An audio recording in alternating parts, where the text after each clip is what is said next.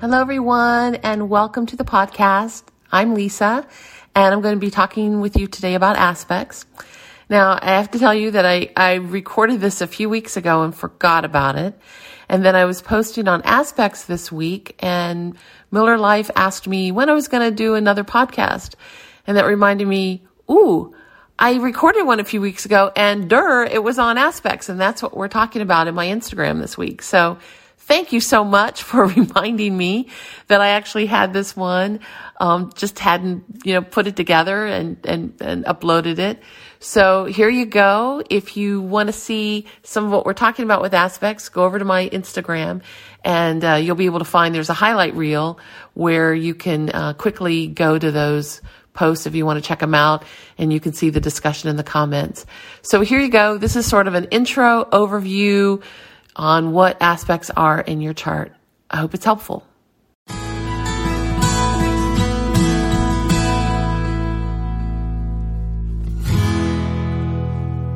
Aspects show how pieces in the chart interact with each other. They show us ways of connecting parts of ourselves, and those connections are built on repetition in other lives. So it's like you put those pieces together or you've worked with them in such a way that you have formed habits and patterns of belief between them. And it takes a while to get really comfortable working with assets, aspects in your chart. They're assets, working with aspects in your chart. So just remember, like everything with astrology, you know, you learn in layers. So it's something that as you continue to study and you continue to practice and look at your chart and look at other charts, you'll understand more and more and more. But today I just want to give you an introduction to the major aspects that I work with. what they actually are are their, their angular relationships between the, the pieces in your chart. So, and those pieces are, when I say pieces, I mean planets, the ascendant, midheaven, and the nodes. So, aspects are the angles formed between those various pieces.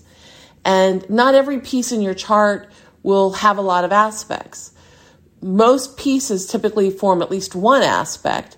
Some may form a lot, some a few. It's even possible to have a piece without any aspects. So, you know, um, so don't don't feel like you there's something wrong with you or there's a problem if you don't have aspects. It's also interesting to look at themes. Like sometimes people have a lot of a particular aspect again, that's not good or bad. It's all just information. And that's really one of the things I would love for you to embrace when looking at your chart is to really take in the astrology and use it as information and not fuse into it a lot of judgments about this is good and this is bad because honestly, that's not helpful. The whole part of the chart is to be revelatory for you. The whole reason your soul came in with this this messaging to you is to say, here's, here's some stuff to work on. Here's some stuff that will help you. So it's not to mock you or to doom you. It's all information that ultimately can help you. So let's start off looking with at conjunctions. Um, I like to start there because I think it's the easiest aspect to find in your chart. Because a conjunction is when the angle is zero. It's when you know the two pieces are together. So an exact conjunction conjunction means that the pieces are the exact same degree in minutes. Now, aspects are rarely exact like that. So we use something called an orb or a plus or minus. And in the case of a conjunction, pieces are conjunct when they're close together within seven degrees of each other. So that means like if you have a piece at, you know, 10 degrees of Leo and four degrees of Leo, well, that's within seven degrees, so they're conjunct. Uh, whereas if it was like, you know, four degrees and 15 degrees would not be conjunct. Also, pieces can be in different signs and be conjunct. So you could have, you know, 28 degrees of Cancer and then three degrees of Leo, and that's within seven degrees. So they're conjunct. So the pieces are going to be close together and they're going to be within seven degrees of each other. And when that happens, when they form a conjunction, these pieces form an inseparable unified system. It means they always work together. And it means that in other lives, you put them together so much that you got to the point where you almost confuse them because you just automatically lump them together. And in fact, when you read about those planets, you know, like if you're reading an astrology book or listening to a podcast or reading something on a website and they talk about them as these separate things, you're like, well, wait a minute, they're the same for me. Like they literally always work together for me. So you have to, if you're going to look at other people's charts, you have to remember that even though you always put those things together, not everybody does. So, for example, if the sun is conjunct Mercury, so if they're within seven degrees of each other, then you, I, then if that's you, then you identify with your mind. You believe you are your thoughts. You believe you are your rational mind. And you may feel invalidated if somebody doesn't agree with you. So for someone who doesn't have that conjunction, let's say I'm, I'm talking to someone else, they don't have that conjunction. You know, they believe in a different thing than I do. We talk, we have a disagreement, we move on. If you have that, we talk, we have this disagreement, it's like, wait a minute, you're not just disagreeing with something I believe in, you're disagreeing with who I am. So you have to be kind of mindful about that, that, you know, for most people that don't have that, they, what they believe about something isn't necessarily how they define themselves. Now, it does mean that if you have Mercury and Sun conjunct, you're probably intelligent. I mean, you're someone who says, you know, I think I'm smart because the Sun is who you believe you are. And they typically, no matter what the sign is, they typically have a strong capacity to identify with things logically. And I love when I see somebody like with Mercury and Sun and Pisces because you've got this really like, you've got all the dreaminess, you know, of the Pisces, but there's also this like really solid, interesting logical piece that comes in too. So, you know, aspects are really strong and they are felt regardless of the house and the signs that are involved. Um, it's important though to remember always that the way you put things together in your chart isn't necessarily the way other people put them together in their charts. And like, for example, Venus conjunct Saturn, that's someone who really loves organization and structure and they value longevity. And when they love, they commit. They mean, you know, for love, for them, love is enduring. Love means you stick it out. Love means you're there for the person. So conjunctions are the energies always work together. And when we have pieces that are conjunct, we just don't differentiate them. So that's why they're like a unified system. Now, when you have Mercury and Neptune conjunct, there's no separation between the rational mind and intuition. So the mind is completely intuitive. And that's really cool in a lot of, I think, obvious ways. But it can also feel scary for people that have this because they can even sort of wonder if they're crazy. And they can like almost hear what other people are thinking and then confuse the thoughts they're, that they're picking up from other people as their own. So, you know, with all placements, there's a lot of interesting gifts and challenges that kind of go along with them. Some some seem to bring a few more gifts, some seem to bring a few more challenges. Um, but you know, you're gonna look at all of it relative to the pieces involved, the houses, the signs, the degrees, and you know, the whole rest of the chart. And as we go through these, um, talking about the different aspects, I'm going to use that Mercury Neptune conjunction consistently. I mean, I'll use other examples as well, but I also want you to see how the relationship between Mercury and Neptune can vary based on the type of aspect that it forms together. So we have the conjunction means they're close together within seven degrees. It's a unified system. Now let's look at an opposition. And an opposition is a 180 degree angle, plus or minus seven degrees. So it's when two things are opposing each other. And again, in an equal house chart, it's really easy to see those because the the place the the houses are laid out um, evenly, so it's easy to see when things are directly opposite each other. So it, it literally is just that. Think about what a 180 means. You know, you don't have to know geometry to remember that 180 degrees means you're just directly opposite of something. And with oppositions, you you know that you have both pieces, and you don't confuse them like you do with a conjunction, where those always work together. The thing is, though, you don't know how to connect them. So what I always say is, it's like you can't get there from here. Like this, you don't know how to connect this part of yourself to the other part of yourself. And I always use the example, it's like you're driving down the highway and you can see where you need to go. Like you see the hotel or you see the resort or you see the building, whatever it is, you know that's where you want to go, but you don't know how to get off the highway to get over there. So there's no confusion about what they are, but you've, but they've become so disconnected for you that you're struggling to connect them. So in other lives, it's like you, you felt like if you were using one, you weren't allowed to use the other.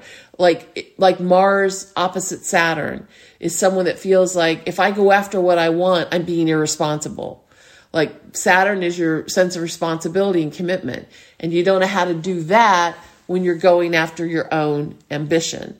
And when you're being in your Saturn space, when you're being very organized and responsible, it's hard to know what it is you want. So you're aware of these things in you, but you struggle to connect them together. Mercury opposite Neptune is someone that struggles with bridging between their intuition and their rational mind. So they may struggle with how to make sense of their intuition, you know, how to intentionally connect with it and express it. And I often see people that have this, that have this tendency to like make up stories in their head that negate what they know to be true about themselves. It's like this negative self talk that really drowns out their intuition with their mind. So what can happen is they'll get this like burst of intuition, but their rational mind will go into overdrive, coming up with all these reasons why it doesn't make sense to follow that intuition. So their intuitive mind and rational mind are still strongly connected, but where like in the in the um, conjunction where they always operate together, the opposition says, you know, they may be just, you know, incredibly intuitive, but in this life, they're learning how to really recognize it and honor it and allow Mercury to be the, the rational mind, the ability to communicate language, allow that to be a conduit for sharing intuition rather than as a tool to squash the intuition. Um, let's say moon opposite Mercury. So that's someone that doesn't know how to make sense of how they feel, or they may struggle with communicating their feelings. Mars opposite Venus, maybe someone that tends to get caught up in doing things that aren't really that important to them. Because remember, Venus is what you love, it's what matters to you, it's your priorities. And Mars is what you go after. And so those are people that often end up going after stuff that is, doesn't matter that much to them, or they'll spend a lot of energy doing things that really don't make them much money. So it's like those, they don't know how to put those things together. And they can sometimes actually be attracted to people that they really don't love or that don't love them because Mars is our sexuality and Venus is love. And when those things oppose each other, sometimes it's hard to really be attracted to those you love and so one of the things you're working with is really connecting with sexual partners that do value you. So the conjunction means the pieces always work together, even if you get them kind of confused into being the same thing. With an opposition, the pieces are distinct, but you struggle in trying to see how to work them together. Now, one thing I want to um, mention that I, I forgot to say with the conjunction is that anything that's conjunct the ascendant is something that, like, if you have that, then you came into this life, life absolutely requiring yourself to learn it. It's like the top of the syllabus because your, your ascendant is your entrance into this world.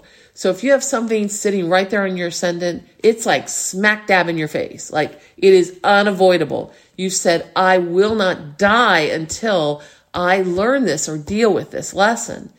Now, if it's opposite the ascendant, then you came into this life wanting to push that as far away from you as you possibly could. And so things that oppose the ascendant are things that you really do need to work on. They contain, it's, it, this is valuable lessons here from that you're bringing in from other lives but but you also came in saying i know i need to deal with it but i but i don't want to like yeah i got to i gotta but i don't want to so you know those are things like if you're looking at it in your chart or someone else's chart you know, you want to tread lightly there. And, you know, the person is going to open up to that over time in their life.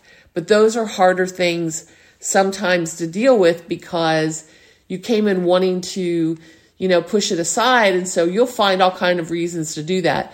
Whereas if something's sitting on the ascendant, it's just going to keep smacking right up in your face for you to deal with it.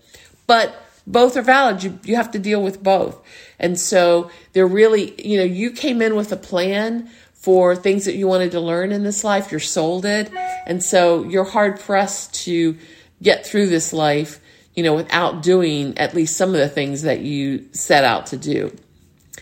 Um, and remember the, the, the plus or minus that orb, that is how close the, um, the, the angle has to be for it to be felt. So with both the opposition and the conjunction, that's a seven degree orb.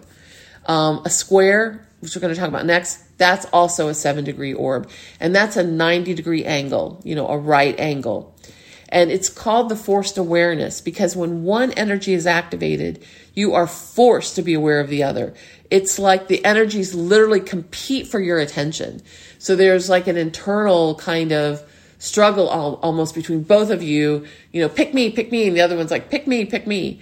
Now, positively, it can be a very stimulating aspect. So, like anything, nothing is completely good news or bad news. So, um, you know, that forced awareness, like having to look at that energy, there's real value there. But there can also be tension there because the energies are just continuously stimulating the other, forcing an awareness of the other. So if we go back to our Mercury Neptune example, the rational mind and the intuitive mind, they have a kind of competition going. It's like you'll get this intuitive nudge, and then right away your rational mind starts challenging it, asking you, well, is that smart? Does it make sense? But what about this? But what about that? Here's a fact. There's a fact. Everywhere's a fact. Like it'll start maybe kind of try, trying to talk you out of it. Or if you have this rational idea that you're trying to reason through, but your imagination will just start making up stuff and say, but what about this? But what about this? But what about this? And so those energies sometimes, you know, just are not working together. Other times, one can really stimulate the other. I mean, again, they're making contact. So there is strong intuition there. There's, there's, there's a lot of energy in the past that's, that's dealt with working with those energies. But the problem is, is that in a square, it's a challenging kind of energy.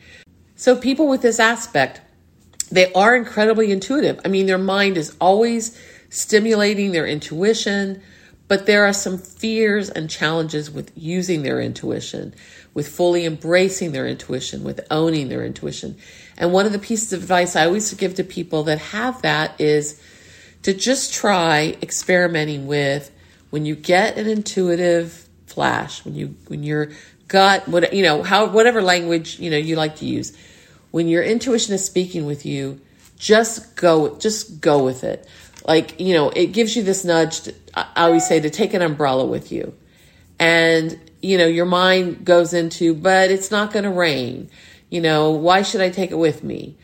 Uh, you know, what if I what if I forget and leave it somewhere? It'll come up with all these reasons to talk you out of doing it. And the thing is, is just to ask yourself, well, you know, so what? Like, what if it doesn't rain? So, okay, it just means I carried my umbrella around with me. And what if I do leave it somewhere? Okay, worst case is I lose an umbrella. But, you know, instead of letting your mind sort of talk you out out of it, just ask yourself, well, what, you know, if there's no big harm in going with it, then I'm just going to go with that. I'm going to trust myself and do it. Um, you won't always know what would happen if you didn't, and you won't always know what happened because you did. But the point here is is kind of learn to trust it. And what will happen more often than not is you will see some value in trusting. Like for example it doesn't look like rain but oh guess what? It ended up raining. Um, and you know you may forget and leave it somewhere. But what you might not know is that someone else will encounter that umbrella at a time when they really need it and what a gift you gave them. You know, you get the feeling to turn right instead of left and you turn right.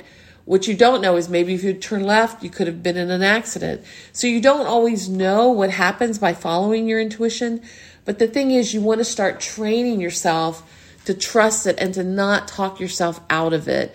And the more you're able to do that with smaller things, things that won't, that you see, this isn't a big risk to follow my intuition, then it gets easier to trust it on the bigger issues.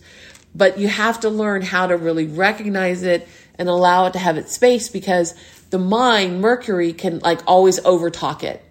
Um, the Neptune voice is is gentler and softer, and so you really want to, you know, give it some opportunity to present itself and develop some trust in connecting with it and listening to it. Now, a trine is a 120 degree angle, again, plus or minus seven degrees. And um, the easy way to think of trines is think of like the same elements in astrology. Those all trine each other, like all the fire signs trine each other, all the earth signs, etc. So a trine is 120 degrees, and in a trine, energies just naturally flow from one to the other. You know they're distinct, you know they're separate, just like you know in a square and an opposition that they are different. You don't confuse them like in a conjunction but you easily move between them. So, whereas in the opposition, you don't know how to get from one to the other. And with the square, they're just like constantly, constantly going at each other. With the trine, they're just always kind of flowing back and forth between. So, when you have Mercury trine Neptune, the rational mind and the intuition are in this harmonic state with each other. So, these are people that generally are very effective at communicating their intuition. Their minds easily connect with their intuition. They know how to share it. They know how to, how to articulate it. The intuition just makes perfect sense. So it, it, it goes easily between the two. Now, they may also be able to easily make up a story and tell themselves it enough that they start to believe it's true because their imagination flows so easily into their rational mind. So remember, nothing in, in astrology is like inherently all the time 100% easy, good, positive, or horrible, bad, negative. So even though the pieces work together, that doesn't always mean that they're positively productive together. You know, like Mars trine the sun, it's called the dancer sun, and it's somebody that can have this really sort of ease with their body but you can also get people with Mars trine the trine uh, Sun trine Mars that are kind of lazy. Like it's it's like easy for them to sort of do things and they sometimes just get lazy about getting started. So, you know, no one aspect is like great like oh, I want to have all trines or I don't want to have any squares. They all have their value, they all have their purpose, they all have their place. Now, the last two aspects we're going to talk about, the sextile and the quincunx, those have a three degree orb. They have to be tighter to be read effectively. The others are seven degree, but the sextile and the quincunx stick with the three degree. Don't expand it beyond that. Um, it just truly that's now you're doing some kind of like wishful thinking, trying to make them have an aspect when they really don't. And the sextile, it's a 60 degree angle, plus or minus three, and it shows opportunity. So, so while there's some ease between the ener- the energies, it isn't fluid like it is with the trine. So it shows opportunity, like there's some experience in connecting them, and there's a desire in this life to make them work better together. And with when one energy is activated, there is this opportunity to engage the other in a supportive way. And one of the things that um, you really want to look for if you have a piece in your chart that is really challenging to you, either because it's heavily aspected or for some reason it's just, you know, it, you struggle with it a lot. If you have a sextile, that's like an escape valve. You know, that's a way that says, okay, here's an opportunity to sort of get out of this difficult aspect. Like if you have an opposition between two pieces, then if one of those pieces forms a sextile with something else, that can sort of be a way that helps you, energizes you to sort of deal with that opposition. And then a quincunx, that's 150 degrees plus or minus three. And it's called the karmic neutralizer because what happens is when one energy is activated, the other one just kind of shuts down. Oh, let me go back. So Mercury Neptune uh, sextile. I want to make sure I cover that. So that just shows that the person is learning how to make sense out of their intuition, how to communicate it. Like they don't ha- have that easy flow of the trine, but they're they really want their mind to be more creative in this life. They really want to learn how to verbalize their intuition in this life. So there is an opportunity to create more of a connection there. Okay, and then back to the quincunx. And it's called the karmic neutralizer because it means in past lives, these energies sort of annihilated each other. Like they, they, they were, they battled in such a way that one shut the other down. And, and all of these, these aspects are formed from repetition in lifetimes. It isn't necessarily just one lifetime that creates that, that aspect. It's like multiple experiences that cause you now to develop this connection. And quincunxes are, they can be really, I think, the most challenging aspects to deal with because they're powerfully felt and subtle to notice. You know, the other aspects are a little bit more in your face. In fact, I know a lot of people that don't even address the quincunx. It's also called the inconjunct, by the way.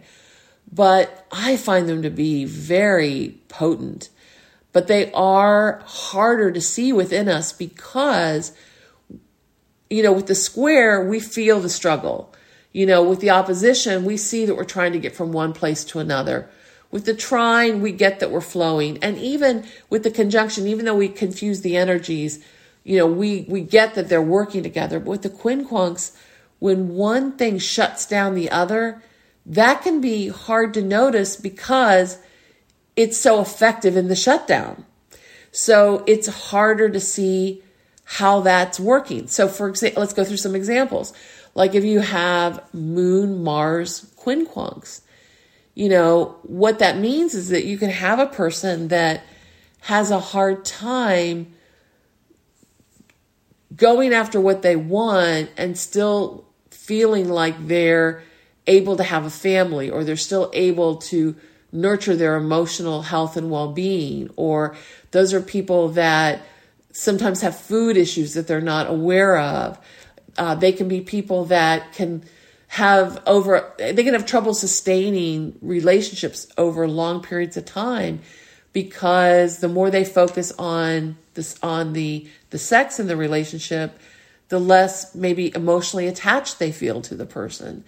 So, you know, the the quincunxes are they're they're difficult because one thing kind of shuts the other thing down. One thing tends to nullify the other.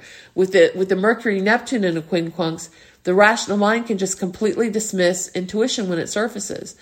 So it isn't even like the sort of, you know, rational battle. It just it just negates it. Like fears and self-doubt can rise up as made up stories in their heads that you know aren't really true but that neptune just sort of overrides what makes sense. And so you know they just kind of get scared about something. They don't like where did that they don't even know where that idea came from. So the the quincunx is a very strong aspect to feel again within the three degrees but it's hard to notice. And so with that like mercury neptune quincunx rationally if you have this then you understand like that someone let's say you had plans with someone and they canceled those plans. And so okay you get it. They canceled their plans because let's say they weren't feeling well. But then there's like there's some part of you that makes up this whole rejection story instead of just accepting the fact that the other person doesn't feel well. It's like you know instead of just accepting what your mind knows to be true as a fact okay you know, Lisa didn't feel well, so she canceled on me. It turns into this, you know, I didn't think that she really wanted to go anyway. And why didn't she just tell me that she didn't want to go? And I think the last time we were going to go to the movie, she can't, she used that excuse again. And it's like this imagination can just shut down what you know to be true, you know, and, and vice versa. You can have some intuition that comes to you, but it just completely, it just completely, the door just gets completely slammed shut on it because nope, I know this for a fact and I'm not even going to consider what my intuition is trying to tell me. So there are deep karmic lessons that come with the quincunx. You know, why does a person have these pieces that are shutting the other down. And those are, you know, as you go to learn to tell the stories in your chart, you know, with the last podcast, I was talking about sort of beginning to dip your toe in that water by looking at the sign and the house. And, you know, if there are aspects also to a piece that you're looking at, that is another layer of getting even deeper into the story because those aspects show ex- those experiences from other lives that formed those beliefs. So remember, there's uh, an orb which says the plus or minus, and I use seven degrees except for sextile and quincunx. And for those, I use three degrees. Inconjunct, quincunx, same thing. I just like the word quincunx. You know, it's, it's weird.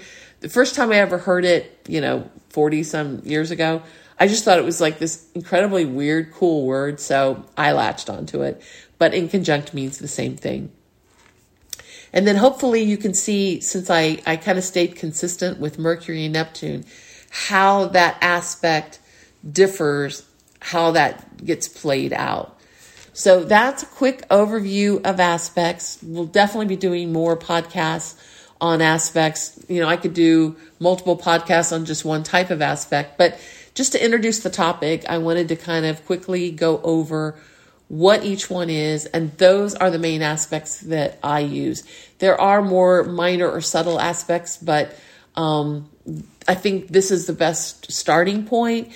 And really, I would first look at if you have any conjunctions, because those are the easiest ones to see in your chart and oppositions. Um, those are just visually easier to spot. But, you know, pretty much anywhere you get your chart printed, it'll usually, um, uh, it, it'll often list what they are.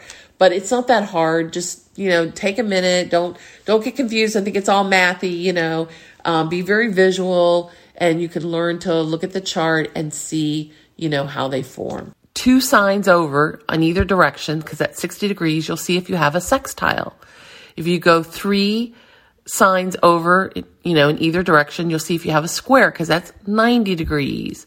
And then 120 degrees, that's four signs on either side. But just remember that it has to be within that orb. So if you're looking at a piece in your chart that's say at 10 degrees of Taurus and you go, okay, four degrees in one direction and let's see, that takes you to Virgo and it's 20 degrees. Nope, that's not within, you know, the seven degree orb. But if it were 15 degrees of Virgo, then yes, it would be within that. Or you look in the opposite direction. You have something in Capricorn. Is it within that seven degrees? So, you know, and then the quincunx would be five signs and then the opposition is six or just look directly opposite. And in an equal house chart, which I hope you're using, really need use an equal house chart, then it's even easier. It's kind of, it's really hard to see them in the Placidus chart because the houses are all dorked up. But notice I didn't use the, I didn't F bomb because I'm trying to avoid that rating for the podcast. But, um, anyway, so think of it, it's multiples of 30 degrees. So when you're looking at it, you want to kind of look at that many signs, you know, and say, oh, okay, yep, that's, that's three signs over there. Yep, it's within, you know, seven degrees. Oh yeah, I see. That's a square. So, and it, but it, you know, it takes time to get um, you know, practice at being able to see it quickly. But in the meantime, you can sort of slowly look through. And then, like I said, a lot of um, uh, printouts that you get from different, um, you know, computer generated uh, charts will a lot of times list it. The only thing is, is um, you need to check the orb that they use. Uh, sometimes you can set the orb, like some, if you're using like an app on your phone or computer, you can choose what orb you want for each aspect. And I encourage you to set the orbs that I use because I've just found that that's what works. And people have asked me, well, you know, why, why not this orb or that orb? Cause it is up to the astrologer. Different astrologers use different orbs. And, you know, what I'm doing is I'm just sharing what I have found to work. And it's more than my opinion. I mean, uh, you know, use what is best for you. Some astrologer is using, another astrologer is using what's best for them. But this isn't like something I've just been doing for a couple of weeks. You know, it served me well successfully over several several thousand charts over decades. So, you know, it is it's it's tested so to speak. So that's why you know, I stress strongly to, to use what I use because I figure if you're listening to my podcast, if you're coming to my, you know, Instagram, if you're, you know, studying with me in whatever way, then, you know, I'm showing up to share with you what I use. And so those are the orbs that I use because I, I have found them to work. And hopefully that gives you kind of an overview. We'll be talking more about aspects in the future, but I wanted to give you sort of a general sense of what they are. And I hope that you do now have a better understanding of what they are. So, as always, you can find me on Instagram on um, at Karmic Astrology, and you can um, go to the link in the bio and get to my website, karmicastrology.com. There's a button to email me, lisa at karmicastrology.com. You can sign up for my weekly email. It's free. It goes out on Sunday mornings. It's a little uh, something that I don't post anywhere. Just a little something that I share. And uh, let me know what you want to hear in the next podcast. So wherever you are, whatever you're doing, I hope you have a beautiful day.